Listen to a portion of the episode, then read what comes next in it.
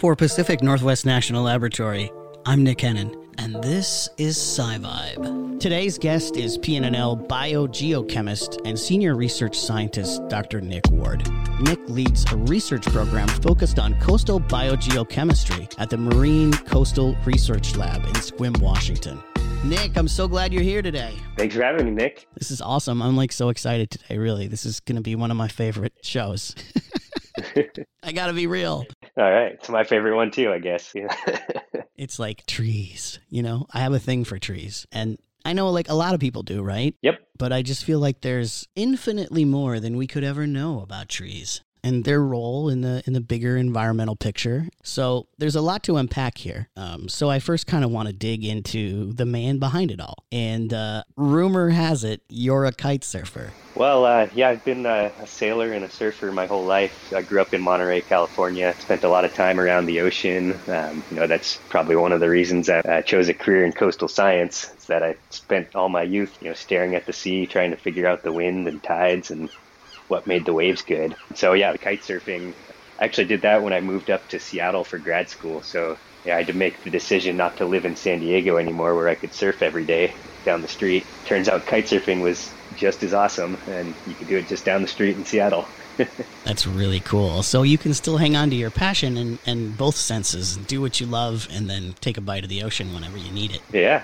It's a good release. And I suppose, does it connect you to your work a little bit?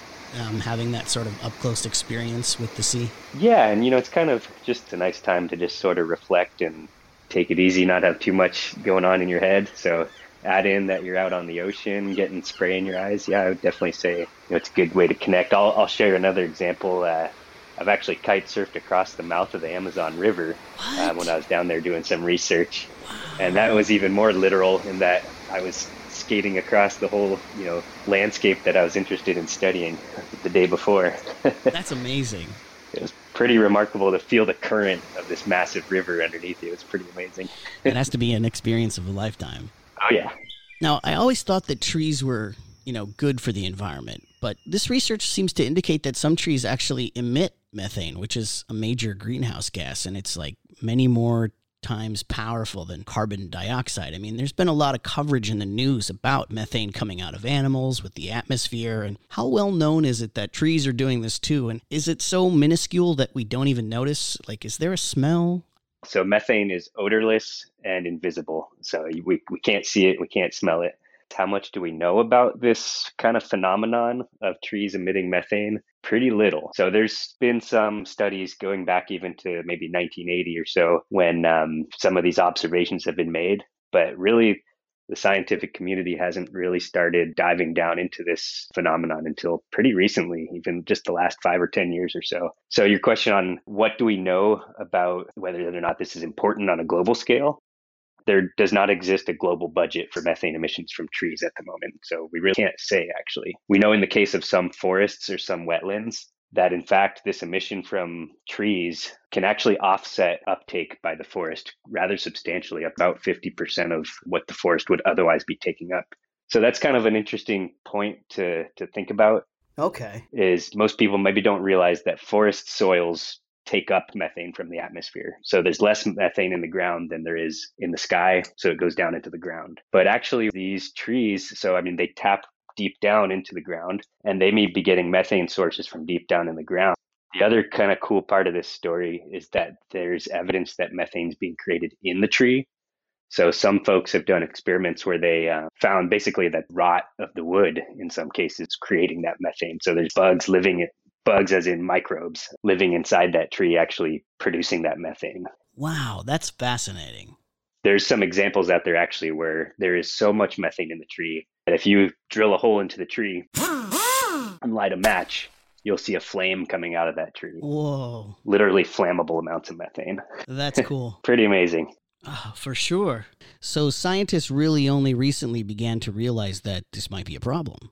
Well, and I wouldn't necessarily say it's a problem. So the way I you know, I, I study greenhouse gases in a whole bunch of different environments. So we study greenhouse gases being emitted from rivers or being re- emitted from marshes. You know, I, I view this phenomenon as a natural part of the carbon cycle that we need to understand so that we can evaluate how humans perturb that natural system. So trees have been emitting methane on Earth since trees existed and you know what what how are changes in the climate induced by human activities potentially going to change that process? Is it a feedback? Is it a positive or negative feedback? So so that's that's the angle I, I, I look at it from that we need to actually understand how the world is functioning naturally in tandem with trying to understand how humans are affecting the earth. Hmm wow yeah. So tell me about this instrument that you place into the trees yeah, so we use a, a, couple different tools. First step is just actually measuring the methane coming out of the tree. So to do that, we designed some custom collars, basically just a PVC pipe that we glue to the tree, and then a cap that you put onto that pipe, essentially. One of the tools we use actually is to probe the density of wood in the field in real time. So we have this pretty neat instrument called a resistograph. That is basically a resistance drill that monitors how much energy it takes to drill into the wood. So we can be out there with this drill. It takes about one minute to drill into the center of the tree and come back out. And then we have a profile of how dense the wood is throughout that whole stem. So that's one of the tools we use to then try to understand, you know, what's driving the rate of these emissions that we measured. Yeah, that's so interesting. Let's back up a little bit if we can and tell me about the community that's doing this work. I know you have a chance to work with one of my favorite scientists, Nate McDowell, who is a tree man, knows all about trees, and did um, some fascinating research recently. What are what is the community made out of? Yeah, that that's one of the most fun parts about this little niche field is that there's a really diverse set of researchers coming at this question from a lot of different angles and the other thing is, it's a small world. There's very few of us. So, for example, at this AGU meeting, there's a special session devoted to tree methane emissions. And honestly, it's probably every person in the world who does this work is attending it. And and I can count that on. If I had a bunch of different hands, I could count it on all my hands. the amount of people, um, you know. So it's a small group, but it's folks with a lot of different, diverse backgrounds. So myself, I never actually studied trees before I got into this sort of domain. I'm a, a biogeochemist. I've spent most of my time studying connections between soil and water. Um, so now I'm looking at it from the angle of what's the connection between soil and tree. And you know, I, th- I think about the the molecules and the reactions to create those molecules but then you have other folks, you know, Nate is a good example of he's really thinking about the physiology of the tree. So, what is the tree actually doing and how is it functioning? And then how does methane factor into that um, as sort of a byproduct? Other folks, they're more ecology oriented. What's the whole forest doing? Or hydrology oriented. What's the water doing below the tree? So, I just find it really cool that there's different great minds trying to tackle this issue. That's great. I noticed in the YouTube video uh, about your research, which is really cool, and I encourage folks to check it out. We'll make sure and include a link that you were really just basically behind the lab and you grabbed a tree. But have you done a lot of travel related to this research? And where's the like sweet spot? Is there a place that you want to go that you haven't been? Yeah. In terms of travel for this research? Yeah, so that that video was shot literally just a minute behind our lab there in Sequim, and that's where we tested a lot of the methods. So we developed the chamber to measure fluxes. We developed this technique of drilling into the tree, extracting gas from the hole. Um, so all those methods that you see in that video, we've developed at home, and we've done a fair bit amount of work around the U.S. coastline.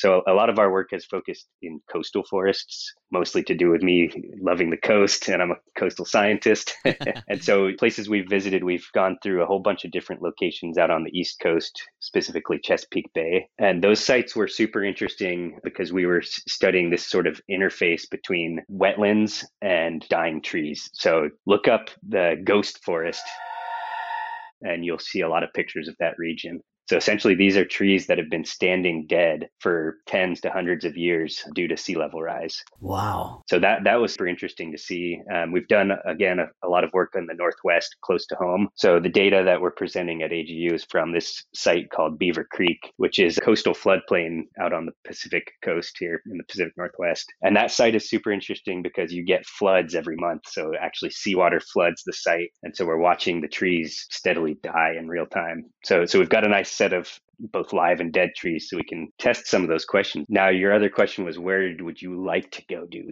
some of this work? I can tell you, you know, I've spent a lot of time in my career down in the Amazon studying that system, and it's a hot spot for so many things. Actually, some of the really major work that's been done has been down in the Amazon, and that's one case where they showed, you know, almost 50% of the methane emitted from this floodplain lake was actually from the tree. So I'd love to get back down there and do some of this work. I'd love to go up to the, you know, high latitudes where you've got permafrost and ancient carbon buried below ground. I mean, there's so many different phenomenon you could study here. Oh man, so interesting. You know, and my mind just keeps wandering back to the ghost forests. what can you tell me about that? October last year, there was a story in the New York Times and uh, like Newsweek and Time or something like that on ghost forests. So check it out. And so, actually, that kind of aside, that guy Matt Kirwan, who's featured in there, is one of our collaborators, and they were filming it while we were out there. Spooky and cool. So, back to the methane. Is this true of all trees or just trees near the ocean or other water sources?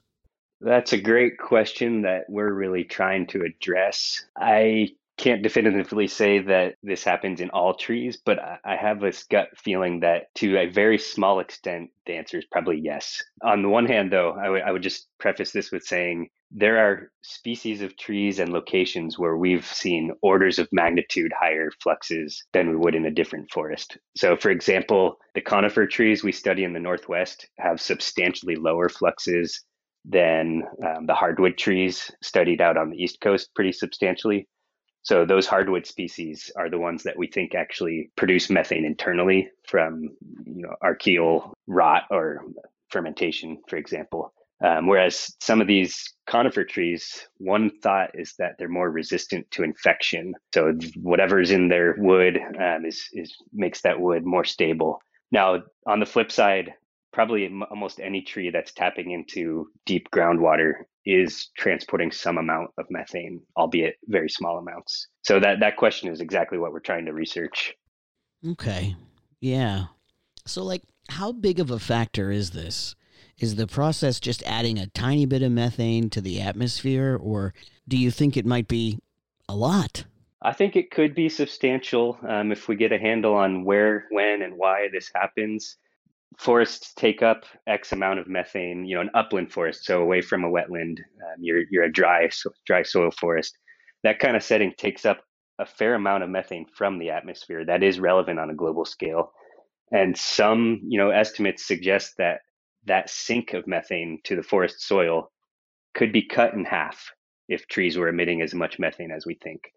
So it might not actually be a question of are the trees adding this amount of methane to the atmosphere so much as do forests not take up as much methane as we think, um, if that makes sense. Mm, yes, yes. So another big uncertainty of this flux isn't just the magnitude on a global scale, but the feedback of this process uh, to warming or more extreme weather. Ah. And the way we evaluate these things is with global climate models. And so this process, methane emission from tree stems, is not actually represented in these global climate models.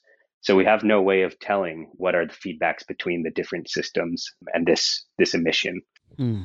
Nick, can you tell me broadly what are the impacts of this work? Yeah, it, the one one of the you know big impacts of this type of work in general is to make the point that we're still discovering on a daily basis new environmental phenomenon. You know, so we're discovering these processes that might make us rethink how the Earth works. Man, it's so awesome. So, is there a predictive measure to sort of study this phenomenon? Yeah, you know, so the the one point is that our models don't currently have this process in them. So we need to build new models that actually represent this emission to answer that question. And so that's the topic of my presentation at AGU actually is trying to make a simple way to estimate and or predict what these emissions are. So we've done that for one forest and we're not confident that our findings at that one forest can be applied to a different forest with a different tree species with a different soil type blah blah blah. Um, so, yeah, much more work is needed before we can actually have a predictive capacity to understand this phenomenon. Mm, yeah. What was your aha moment? Like, how did you come to study this? Yeah, you know, I've I had been talking with one of my buddies in Brazil on the boat um, in the Amazon about about this kind of work that was emerging, and we we had sort of just thought it was a cool idea, but we never really dove into it full bore. And for me, the first aha was when I saw it with my own eyes. So the first time I took a, tree core right behind our lab and plugged that hole with a stopper, I pulled the gas out and I went and ran to our instrument and analyzed it. And sure enough, there was more methane in the tree than in the atmosphere. Yes. So for me, that was the wow, this is real. Okay, you know, let's dig into this a bit more. And so we some of our first measurements were just done by opportunity. So Nate McDowell, who you mentioned earlier, he was going around doing a, a survey of trees around the Northwest. So he was looking at declining growth rates due to sea level rise in these coastal forests. And I was showing him the sites that we had picked out um, for his study. And then I figured, well, you know, let's plug those holes that you're taking tree cores from and just pull some gas and see what happens. And, you know, that turned into we had this data set from six different forests around the Northwest. And it was so compelling that we went back and did it again in the summer. So we had a summer and winter data set. And actually, that turned into our first publication on tree methane. So it was kind of this opportunity. And then from that, we got a whole project funded and really started diving into it. But yeah, it all went back to that first time taking a hole in the tree and plugging it and seeing it with my own eyes. Yeah, there's nothing like that. Nick, what inspires you to do this work? I mean, your family, Earth, the environment, taking care of the planet. What motivates you? Yeah, I mean, the, the, the first thing is simply curiosity. I'm always thinking about how is this working? Why why is the tree slanted that way or whatever the question is, right? So it, it started with that curiosity and remains that curiosity. Then your other part of that question was, you know, more on a personal level. I think what we do is important for human at large. You know, I think it's really critical that the scientific community advances environmental research, understands how the world works, understands people's role in the world. So really, yeah, I mean, think of the whole human society, not just um, myself or whoever. Um, and a lot of the work we do, you know, it, it ranges the spectrum from fundamental science to applied science, where the fundamental science is kind of like this tree methane stuff, really trying to dive into unknowns. And then how do we apply that knowledge as well is quite interesting. You know, so we, we think about water resources, for example, which of course are central to human uh, populations. What are the next steps for this research? Yeah, um, so uh, there's a couple directions that that we really need to go. One of them, I mean, one major aspect is developing that predictive capability. So being able to predict what's going to happen in the future with these fluxes. The other big aspect is simply quantifying the magnitude on a global scale of what this might mean. That's going to take a lot more work um, than has been done. So, studying a lot of different types of forests in different settings to really constrain those global budgets. And I can find a corollary with some of the other work I do. For example, looking at greenhouse gas emissions from rivers so that's a relatively, again, a, a relatively new topic that's been being studied for about 30 years or so. And those global estimates are changing by the year still as we get new data coming in.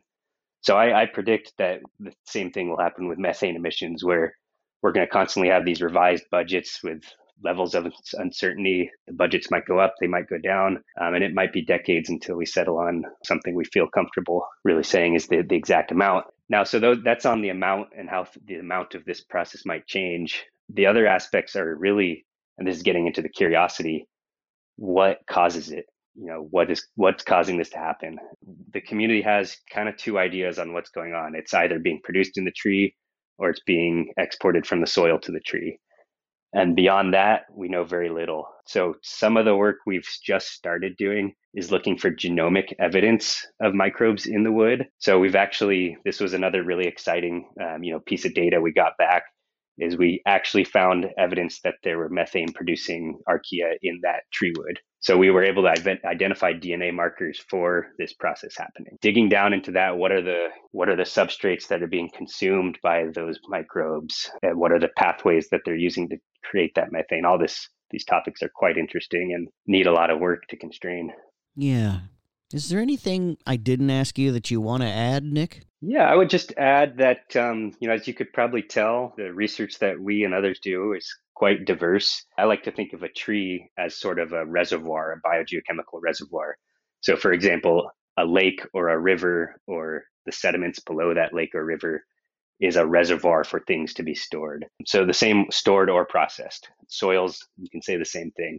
So I'm like I'm viewing a tree sort of as a if you flip a river on its side and look up the tree to the soil instead of looking from the river to land to river to ocean. So really trying to kind of not think of a tree in terms of its biological functions, but actually as an environment. Yeah. anyway. I like that. Nick, thank you so much for taking time to come on the show. This has been really great. Yeah, thanks, Nick. It's been fun. Thanks for listening to SciVibe. We're dedicated to sharing the excitement of discovery. If you had an aha moment while listening to SciVibe, please share and subscribe.